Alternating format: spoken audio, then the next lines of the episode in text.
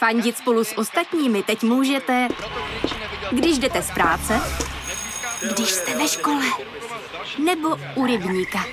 Jsme tu, abyste mohli být mezi svými kdekoliv. Tak zůstaňte ve spojení díky datům na naší nejrychlejší mobilní síti v Česku. T-Mobile.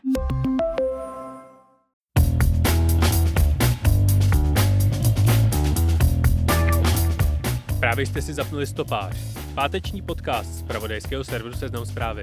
Mé jméno je Jan Kordovský a nejúsměvnější zpráva tohoto týdne je, že zoologická zahrada na východě Anglie musela z výběhu odstranit 5 papoušků. Ti se vysmívali a sprostě nadávali návštěvníkům. A já jim tenhle život docela závidím. V dnešním díle se bavím s amerikanistou Janem Benešem o vývoji amerických prezidentských voleb, šílené televizní debatě i o daních Donalda Trumpa. Ale ještě předtím jsem pro vás vybral přehled těch, alespoň podle mě, nejzajímavějších zpráv z uplynulého týdne.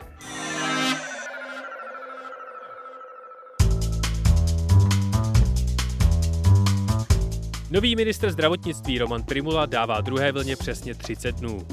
Aby se plukovníková bojová taktika zaváděla efektivněji, od pondělí zase platí nouzový stav. Tentokrát prý jen na 2 týdny. Ve čtvrtek to na chvíli vypadalo, že přibylo jen 1000 nakažených, ale nakonec šlo jen o chybu v ministerských datech. Jsme na našich 3000. A Slavia nepostoupila do Ligy mistrů. Europoslanec Alexander Vondra navrhuje jako odplatu za postup slovinského sudího během zápasu vybombardovat Maribor. Těžký týden za námi, těžké týdny před námi. Dnes a zítra můžete volit v krajských a senátních volbách. Účast ale asi nebude hvězdná. Sám tipuju 23%. Drive-in voleb se zúčastnilo jen 3672 lidí z celkových 16 000 voličů v karanténě, na které bylo ministerstvo vnitra připraveno. Politickou scénu předmíchal Mikuláš Minář, který opouští Milion chvilek a jedná s poslancem Janem Čižinským o nové straně, což nenadchlo ostatní členy opozice. Vypadá to, že si maďarský premiér Viktor Orbán našel nového George Sorose.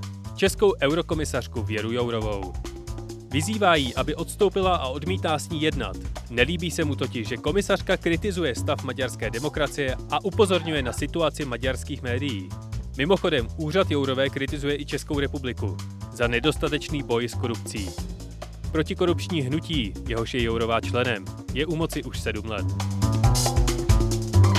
Na mezinárodní vesmírné stanici ISS se stále nedaří najít únik vzduchu. Astronauti kvůli tomu musí vstávat uprostřed noci. Facebook spouští integraci své aplikaci Messenger s posíláním zpráv na Instagramu. Propojení tohoto komunikačního hegemonu je tak zase o něco pevnější. Amazon představil novou metodu placení, vaší vlastní dlaň. Technologii chce poskytovat i třetím stranám, tak si dobře rozmyslete, jestli si ji necháte oskenovat. Google představil svou konkurenci iPhoneu, nový Pixel 5. A Palantir, jedna z nejstrašidelnějších firem na sběr a analýzu vašich osobních dat, vstoupila úspěšně na burzu.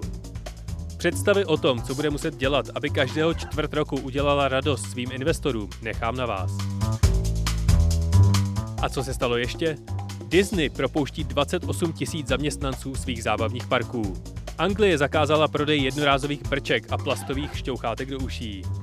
Arménie a Azerbajdžán obnovili válku o Náhorní Karabach. Ethernet slaví 40. narozeniny. Joe Biden spustil kampaň na Snapchatu. Zemřel Timothy Ray Brown, první pacient vyléčený z viru HIV. A náš reportér Vojtěch Blažek zjistil, kdo je tajuplná osoba, která měla na starost monitoring festivalů ve Středočeském kraji za 45 000 měsíčně. Ve čtvrtek to byl rok, co zemřel Karel Gott a Amazon koupil práva na pokračování filmu Borat. Teď už se ale pojďme z Kazachstánu přesunout do Spojených států. I když je v poslední době rozlišíte jen velmi obtížně. S amerikanistou Janem Benešem v rozhovoru řešíme, jak pokračuje boj o nejsledovanější politický post na planetě.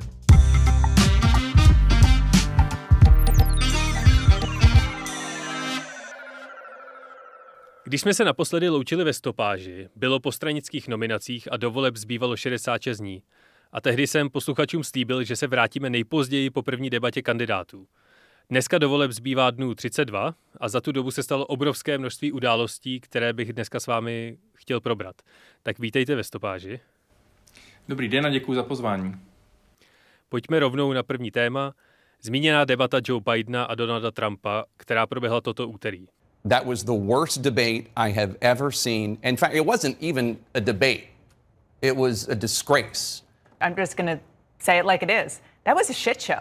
Tradičně jsou předvolební debaty v USA docela konstruktivní a nechávají voliče udělat si obrázek o tom, jaké jsou vize jednotlivých kandidátů.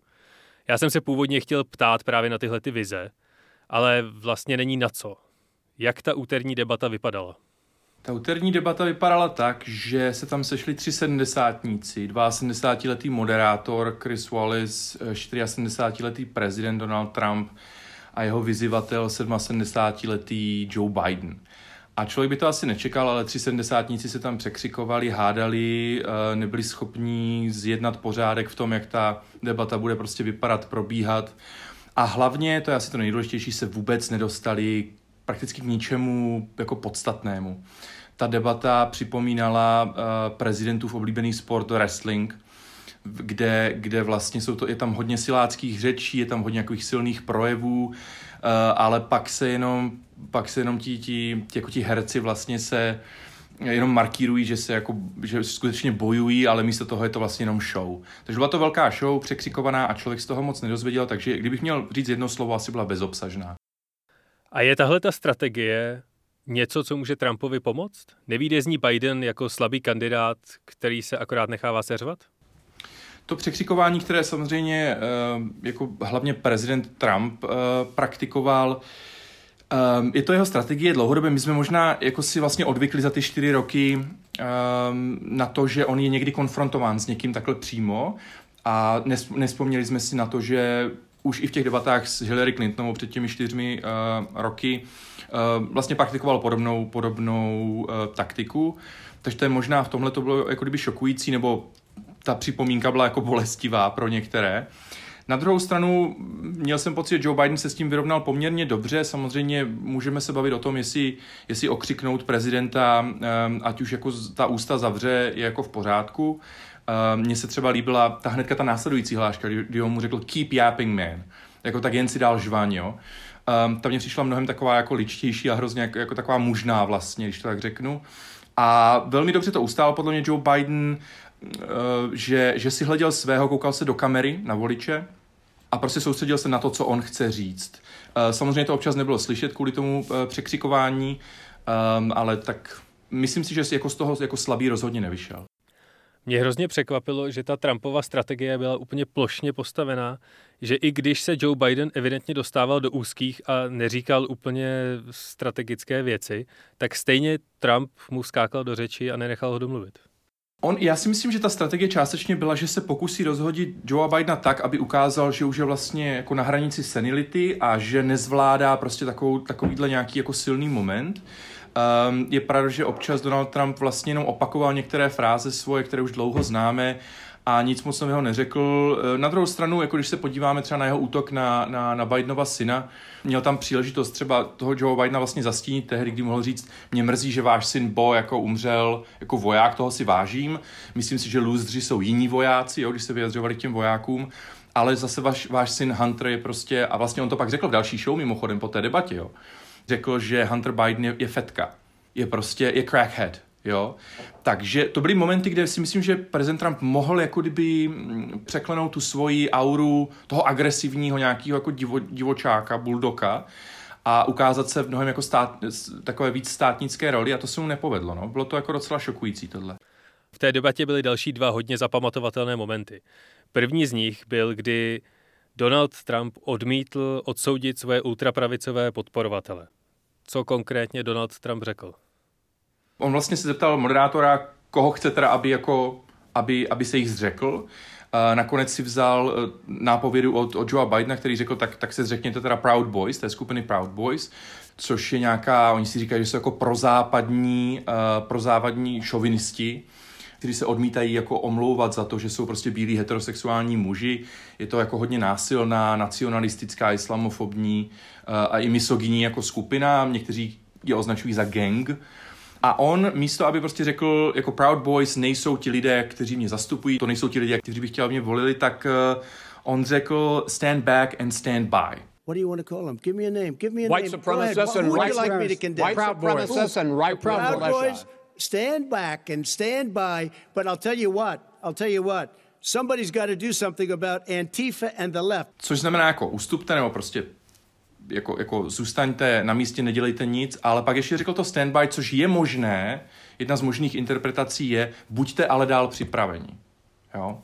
Což skutečně jako šokující moment, kdy to zní, jako kdyby, to rozhodně to není ten denouncement, rozhodně to není zřeknutí se téhle skupiny a naopak je to prostě implikace toho, že prezident Trump je si velmi dobře vědomý, že bílí nacionalisté ho podporují a on je nechce ztratit. Jak někteří komentátoři poukazovali na to, jak se chcete zřeknout, jako prezident Trump se jich nemohl zříct, protože jak se chcete zřeknout svých voličů. To prostě nejde. Jo? A realita je taková, že Trump má prostě některé voliče jako neskutečné rasisty a nacionalisty a vlastně s nějakými fašizoidními tendencemi. A ten druhý hodně silný moment byl, když Donald Trump opět odmítl legitimitu systému volebního hlasování. I am urging my people. I hope it's going to be a fair election. If it's a fair election, I am 100% on board. But if I see tens of thousands of ballots being manipulated, I can't go along with that. K čemu v téhleté fázi Donald Trump vlastně své voliče vyzval? On vyzval svoje voliče k tomu, aby monitorovali vlastně, co se děje u těch voleb, u těch volebních místností, v těch volebních místnostech. A faktem je, že od roku 2018 díky soudnímu rozhodnutí může republikánská strana, má řekněme jako, měla svázané ruce předtím, teď už je nemá, a republikánská strana se chystá a může posílat jakési dobrovolníky k volebním místnostem, kteří tam mají v uvozovkách monitorovat, co se tam bude dít a dohlížet v uvozovkách na to, zda volby probíhají skutečně správně. Těch důvodů pro to, proč se to děje, je několik. Historicky jde o to, že od roku 83-84 existovalo soudní rozhodnutí, které zakazovalo nejenom republikánské straně, ale všem voter intimidation, to znamená nějaké zastrašování voličů. Jo? Tehdy v New Jersey na začátku 80. let, v New Jersey ve volbách gubernátorských republikáni posílali vlastně policisty v civilu, kteří byli zrovna mimo službu, tak je posílali těm volebním místnostem a to jako odrazovalo voliče. Vlastně ty hloučky těch lidí tam postávajících, to odrazovalo hlavně ty minoritní voliče od toho, aby šli volit. No a to soud zakázal do roku 2018, ale v roce 2017 soud řekl, že už vlastně neexistují důvody pro to, aby nějaký takovýhle zákaz existoval, že republikánská strana se, řekněme, polepšila a tím pádem už není potřeba, aby nějaký takovýhle zákaz existoval. Akorát, že na to republikáni zareagovali tím, že letos už rekrutovali nějakých 50,000 těch dobrovolníků a chtějí, aby právě šli dohlížet na ty různé, na ten průběh těch voleb. Jo. No a my samozřejmě vůbec nevíme, jestli skutečně takový počet lidí k těm volbám přijde, jako dohlížet, a jestli tam dojde k nějakému násilí, k nějaké konfrontaci, nejspíš ne, protože samo o sobě je to vlastně nelegální. Ale co to vytváří, jak ty Trumpovy projevy, tak tady ty zkazky o tom, co by se všechno mohlo dít okolo těch volebních místností, je hrozná nejistota a chaos, která může vést k tomu, že skutečně odradí voliče především z těch minoritních oblastí a z těch minorit, že by k těm volbám nakonec šli. Že oni nebudou chtít riskovat kvůli Joe Bidenovi, nebudou chtít riskovat prostě život nebo nějakou, já nevím, fyzickou újmu, psychickou újmu. Prostě nestojí jim to za to. Takže celá ta, řekněme, atmosféra nějakého strachu, nějaké nejistoty, to je jeden z důvodů, proč Trump tohle téma jako vytahuje opakovaně, aby odradil voliče demokratické strany od volby. Jak vlastně aktuálně vypadá Bidenův náskok a co musí Donald Trump udělat, aby s čísly pohnul na svou stranu? Ta druhá část té otázky, na to je hrozně složité odpovědět, tak já zkusím nejdřív tu první a uvidíme, co se stane s tou druhou. Celkově víme, že jako celonárodně v průměru Biden vede zhruba o 7% bodů. Když se podíváme na ty swing states, na ty důležité státy, které jsou ještě nerozhodnuté nebo které jsou strašně důležité pro to, aby ty volby nějak dopadly, aby se vychýlili jedním nebo druhým směrem, tak na Floridě Biden o trošku vede, o nějaké 3 zhruba procentní body, v Pensylvánii o 2, ve Wisconsinu dokonce až o 7 a v Minnesotě, na kterou někteří poukazují, že bude docela důležitá, vede o 6% bodů. Arizona je zatím taková nerozhodnutá, tam se ještě uvidí. Takže Biden jako kdyby celkově vede a jeden z těch důvodů je, že Trumpovi totiž ubývají ti voliči, kteří ho vlastně vynesli do prezidentského křesla v roce 2016 a to jsou voliči bez vysokoškolského vzdělání běloši, řekněme relativně chudí. A těch za ty poslední 4 roky, těch Trumpovi zhruba 9% ubylo. Což je docela zásadní číslo. Stejně tak mu ubývají ženy v těch na venkově a rozhodně mnohem méně ho půjdou volit ženy v těch suburbs, v těch předměstích. Tam je zjevné, že Biden získává mnohem větší náskok mezi těmito voličskými skupinami. A potom ještě jedna voličská skupina, kterou je třeba zmínit, a to jsou Hispánci, u kterých paradoxně i Biden trošku ztrácí, na rozdíl třeba od Hillary Clinton, ale Trump u nich teda ztrácí dlouhodobě taky. Joe Biden zvolil strategii takového trochu schovávání se před volební kampaní a všichni napětě čekali, v jaké formě se ukáže právě v této debatě, protože má tendence říkat neúplně strategické výroky. Jak si v té debatě vedl on?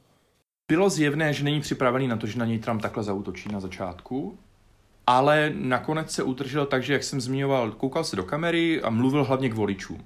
Nesnažil se reagovat příliš na prezidenta Trumpa, již občas se mu to samozřejmě nepovedlo. A snažil se prostě ty svoje talking points, ty hlavní body té svojí kampaně zmínit, říct, že to je o amerických voličích, je to o Američanech, není to o Trumpovi, je to o tom, co lze pro Ameriku udělat. A mě třeba zaujal docela jako silný moment to závěrečné zhodnocení, kdy Chris Wallace dal oběma kandidátům možnost na to se nějak vyjádřit k tomu, proč zrovna by měli lidé volit. A Joe Biden měl takovou krásnou jako frázi přichystanou a to je, že za poslední 4 roky se USA staly slabšími, staly se nemocnějšími, staly se chudšími, rozdělenějšími a násilnějšími. A to všechno, protože poslední 4 roky vládne prezident Trump. Tohle Joe Biden chce změnit, ukončit tuhle tu éru a přejít k budování jako Spojených států, které jsou mnohem, řekněme, jako sevřenější a budou budovat společně nějakou další budoucnost. Jo? Takže tenhle moment, myslím, taková velmi jednoduchá prostě fráze, kdy obvinil Trumpa z toho, že vlastně ničí USA. Vyšel z té debaty někdo jako vítěz? Myslím si, že všichni prohráli. Když se podíváme na tu reakci globálně, jako jo, celosvětově, tak ta debata je vnímaná jako obrovské jako faux pas, nebo prostě jako prohra, co se týká PR USA celkově. Jo. Já jsem se díval potom ještě na rozhovor s Bernie Sandersem, který říkal, který to jako označil jako not a great night for America, jo, nebo for Americans. Prostě nebylo to nic, čím by se měli USA chlubit a hnedka se začaly ozývat hlasy, že by se vlastně prezidentské debaty měly zrušit a v tomhle už by se dál nemělo v takovéhle šarádě pokračovat. Jak moc si myslíte, že změní tahle debata názor někoho nerozhodnutého?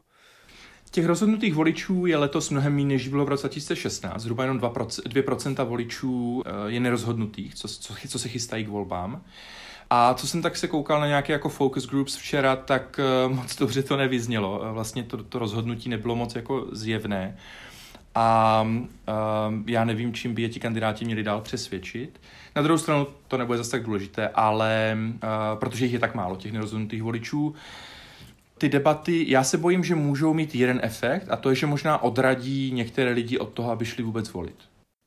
V druhé polovině stopáže se s amerikanistou Janem Benešem z Ostravské univerzity podrobněji podíváme na aktuální kauzu New York Times, Trumpovy daně. Ale ještě předtím vás musíme nalákat na jeden z dalších pořadů z produkce Seznam zpráv. Dobrý den, tady je Lucie Stuchlíková a Václav Dolejší, autoři politické talkshow Vlevo dole. Kauzy, boj, ovliv i šeptanda z kuloáru sněmovny. Politiku vidíme nejen vlevo a dole, ale úplně všude. Každou středu nás najdete na Seznam zprávách, na Spotify, v Apple Podcasts a dalších aplikacích, kde jste zvyklí poslouchat podcasty. Odebírejte Vlevo dole, ohodnoťte nás a sdílejte. Děkujeme.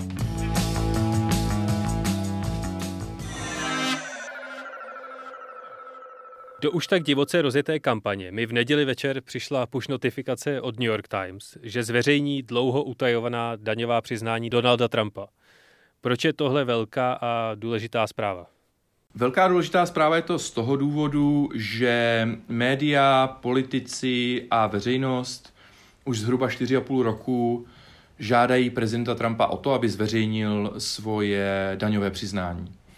To do určité míry teďka udělali New York Times a šlo o to, aby existovala nějaká transparentnost v tom, jestli náhodou prezident Trump není někým ovlivňovaný, jestli někomu nedluží peníze a ti ho můžou vydírat, jestli skutečně je pravda to, že on tvrdí, že vybudoval jako obrovské impérium a je prostě miliardář a hlavně je miliardář nesmírně úspěšný. V tomhle směru je ta zpráva nebo ta reportáž a budou vycházet další dílčí ještě kusy toho, té reportáže nebo té investigace, tak v tomhle tom je ta zpráva New York Times jako vlastně fascinující a velmi objevná a přichází v, řekněme, strategicky vybraný moment. A je normální, že prezidentští kandidáti zveřejňují svoje finanční závazky? Je to takové jako nepsané pravidlo, rozhodně to není tak, že by to prezident Trump musel zveřejnit, ale je to poměrně standardní, někteří to dělají už v primárkách a jde právě o tu transparentnost, takže ano, jako jde o nějaký úzus, na druhou stranu se pochopit, že prezident Trump prostě řekl, já tohle dělat nebudu, nevyhovuje mi to, čímž do určité míry ukázal právě to, že bude bořit nebo řekněme, jako zkoušet, kam ho pravidla pustí nebo nepustí. Takže hraje si různě s těmi tradicemi a tohle není nějaká tradice, kterou by musel dodržovat nutně. No a co ta reportáž New York Times vlastně ukázala? Je Donald Trump tak úspěšný podnikatelem, jak to o sobě rád tvrdí? Není. Ale je velmi zručným PRistou, to je jedna věc. Velmi dobře prodává svoje jméno. A druhá věc je, že má minimálně velmi schopné lidi, kteří mu umí dělat zázraky a kouzla s daněmi. Michael Cohen, jeho bývalý advokát, to vlastně popisuje, teda právník, to popisuje ve své nedávné knize všechny ty různé machinace. Hlavně to teda ukazuje, že prezident Trump, respektive podnikatel Trump, zažíval jako mnoho neúspěchů ve svém podnikání, investoval spoustu peněz do nemovitostí, které mu nevynáší tolik peněz, jak by si představoval, a hlavně v současném ekonomickém klimatu není schopen prodat. Ta jeho daňová přiznání ukazují, že on nemá dostatek jako volných peněz a proto třeba je hrozně důležité to, co už zhruba 4,5 roku dělá David Farntold ve Washington Post, který mapuje, jakými způsoby se snaží prezident Trump tedy získávat peníze na svých hotelích, na svých golfových rezortech, kde ubytovává, když tam vlastně, že on hlavně pobývá v těch svých rezortech, když někam jede, ať už je to v zahraničí, nebo je to v USA, třeba Mar-a-Lago, nebo ty další rezorty. A hlavně tam ubytovává i svoji ochranku. A té ochrance potom vystavuje poměrně jako vysoký účet za to, že tam přespává. Takže on vlastně federální peníze využívá na to, aby sanoval svůj vlastní biznis. Stejně tak Mike Pence, když byl na návštěvě v Irsku, tak přespával v rezortu prezidenta Trumpa, za to potom jeho ochranka dostala zase taky účet. Stejně tak prezident Trump provozuje hotel na Pennsylvania Avenue, kousíček od Bílého domu a tam už dneska ví Saudové, Izraelci, všechny různé zahraniční vlády ví, že tam musí přespávat, tam musí posílat diplomaty, tam biznismeni chtějí přespávat, aby ukázali prezidentovi, že s ním chtějí dělat biznis a vlastně on se tímhle otvírá jakési korupci a nebo minimálně netransparentnosti v tom oddělení, co je biznis a co je prezidentská kancelář, co je prezidentská funkce. Jeden z těch údajů té reportáže New York Times říká, že Donald Trump zaplatil v roce 2017 $750 na daních za celý rok, což je částka, za kterou si koupíte jeden nový iPhone, a nebo je to částka, kterou zaplatí jeden bezdětný člověk v USA, který vydělá $18,000 ročně. Jak se na tahle čísla tváří Američané? Jsou pohoršení, nebo z toho Trump vychází jako chytrák, který vlastně vyzrál nad státem? Je to někde mezi asi. Samozřejmě paradoxní je to, že prezident Trump, respektive kandidát Trump, ještě v roce 2015 a 2016 přesně proti takovýmto lidem brojil. On říkal, ta elita zneužívá daňový systém, ta elita zneužívá všechny tady ta pravidla a já jsem ten, který to pročistí, vyčistí a změní. Ale na druhou stranu říkal, že on ten systém zná taky a umí ho využívat. Vy jste zmiňoval tu vydíratelnost. Jak si to máme představit? Proč by měl někdo, kdo neplatí tolik na daních, být vydíratelný? Co jsem možná nezmínil, je to, že ta daňová přiznání ukazují, že prezident Trump má zhruba 300 až 400 milionů dluh a my vůbec nevíme, komu ty peníze dluží. On právě proto, aby ty svoje různé investice, aby na nich byl schopný platit různé poplatky a byl schopný prostě udržet ten svůj biznis v chodu, tak on si půjčil spoustu peněz. A my nevíme, od koho jsou, nevíme, jestli jsou z Ruska, protože faktem je, že za tu celou jeho kariéru on už měl tolik průšvihů a zažil tolik bankrotů, že mu většina jako kredibilních bank mu přestala poskytovat úvěry, hypotéky a další typy půjček. Takže není zřejmé, odkud se tady těch posledních 300-400 milionů dolarů bere a tím pádem se otvírají se dveře pro spekulace o tom, od koho to je a co za to budou ti lidé od prezidenta Trumpa chtít.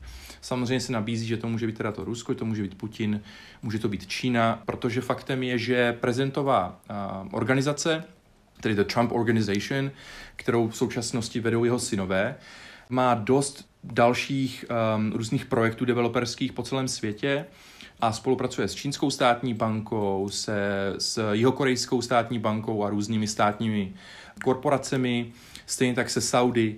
A faktem je, že prezident Trump je v některých věcech třeba k Saudské Arábii velmi jako příznivě nakloněn, a takže existují spekulace o tom, jestli to náhodou není výměnou za to, že oni mu budou poskytovat ty půjčky, kryty a podobně. Zajímá tahle kauza vůbec voliče a Američany? Trumpovi voliče určitě ne. Já se ještě chci zastavit u úmrtí ústavní soudkyně Ruth Bader Ginsburg, zkráceně RBG. V čem je její odchod těsně před volbami zásadní? Jsou tam dva momenty. Jeden je takový, řekněme, symbolický v tom, že odchází velká ikona jako liberálů, která ještě dřív, než fungovala jako soudkyně nejvyššího soudu, tak stála za množstvím jako případů, které liberalizovaly zákony, pracovní zákony, odměňování, práva minorit, práva žen a tak dále. Takže to je jeden první takový základní šok. Druhá věc je samozřejmě to, že se otevřela možnost pro prezidenta Trumpa doplnit soud konzervativní soudkyní, tedy bude to soudkyně nejspíš, a vlastně překlopit tu majoritu toho soudu, aspoň teda zvenčí to tak vypadá, na silně konzervativní většinu 6-3. Jak podotýkají někteří, samozřejmě nemusí to být jako úplně jasných 6-3, protože třeba v nedávných několika případech bylo zjevné, že jak Brett Kavanaugh, tak Neil Gorsuch, ti poslední nominovaní a zvolení soudci se v některých oblastech přiklonili k těm liberálnějším soudcům, takže není to úplně jasný, to rozložení toho soudu, ale ta obava je, že skutečně by ten soud byl teďka mnohem konzervativnější, a že prezident Trump má tedy jedinečnou šanci naprosto změnit směřování země, respektive směřování rozhodování soudů a vymahatelnost některé legislativy u soudů na několik generací dopředu, a to především tím konzervativním směrem. Trumpovi do konce volebního období zbývá ještě pár měsíců, protože bude vládnout až do ledna i po volbách. Tak proč se teď demokraté hrozně vztekají, že si dovoluje navrhnout nového soudce? Ten hlavní důvod je ten, že když v roce 2016 zemřel Antonín Scalia, silně konzervativní soudce nejvyššího soudu, tak Mitch McConnell, šéf senátu republikánský, vlastně odmítl vůbec jakoukoliv debatu, vůbec celý ten proces odmítl a zastavil ho, že by prezident Obama, tehdejší ve svém posledním roce funkčním, mohl představit nějakého kandidáta, o kterém by mohli senátoři debatovat, případně o něm dokonce hlasovat.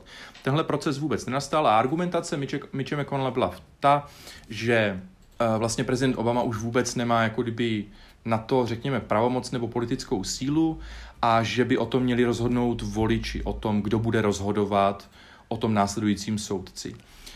Joe Biden to včera v té debatě zmiňoval taky, že tím, že dneska už vlastně víme, že voliči už někteří odvolili a volby tím pádem už probíhají, tak se může zdát nefér, že současný senát a současný prezident budou rozhodovat o tom, kdo bude na dalších několik desetiletí tím 9. soudcem nejvyššího soudu. Že by se mělo počkat až na výsledek voleb.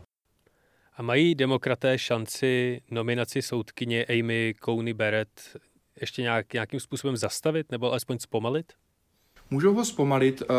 Nejdřív ta nominace, ona nejdřív půjde do výboru soudního v rámci Senátu.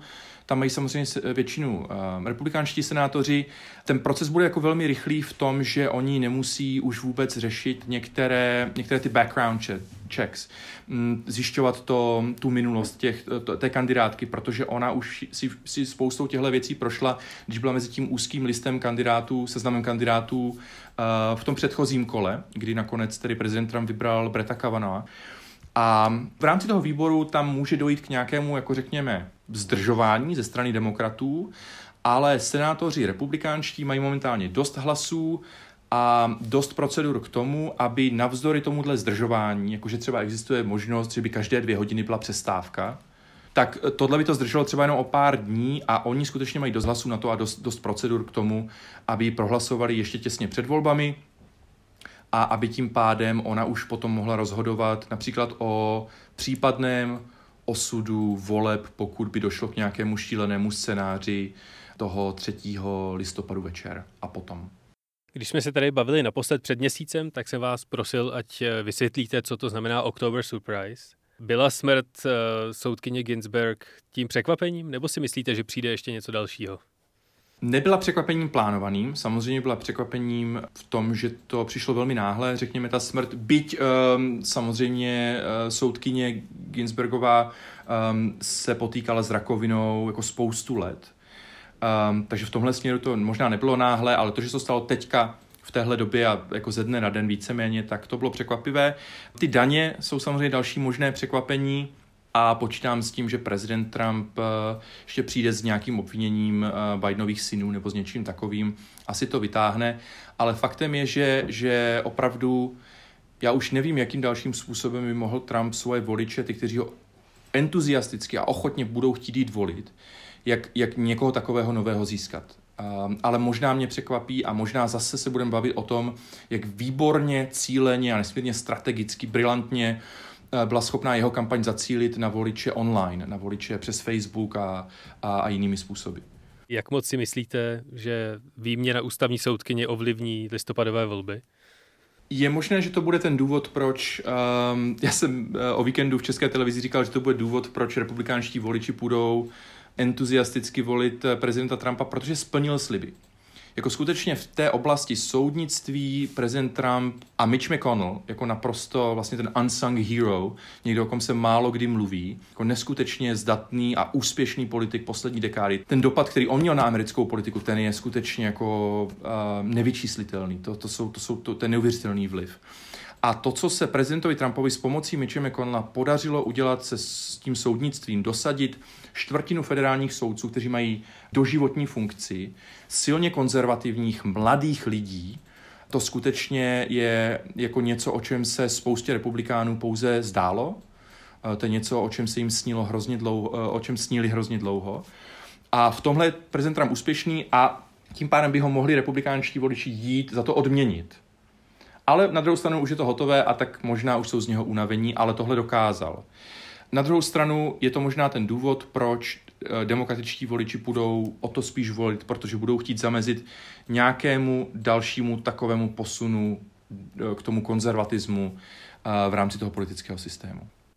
Já vám moc děkuji za rozhovor a ještě se vás zeptám úplně na závěr, kde vás posluchači můžou najít. Můžou mě najít na Twitteru, je to Jan Beneš Agi, dohromady se to píše. Budu rád, když mě budou sledovat a třeba se dozví něco zajímavého. My určitě odkaz na vaše sociální sítě přidáme do takzvaných show notes i do článku na Seznam Zprávách a třeba se tady ještě do amerických voleb, které proběhnou 3. listopadu, uslyšíme. Děkuji za pozvání a díky posluchačům za přízeň.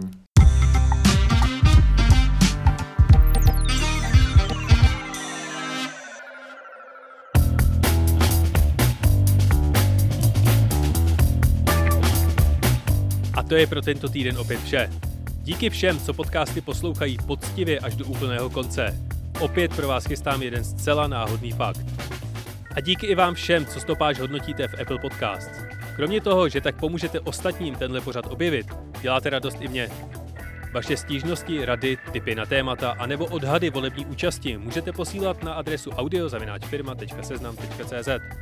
A posílat nám můžete i hlasy do křišťálové lupy, v jejímž finále se objevilo i několik projektů Seznam Zpráv. Děkujeme. Loučí se s vámi Jan Kordovský a příští týden se tu na vás opět těším. A ten náhodný fakt nakonec? Za Eminemovu protialkoholní léčbu ručí Elton John.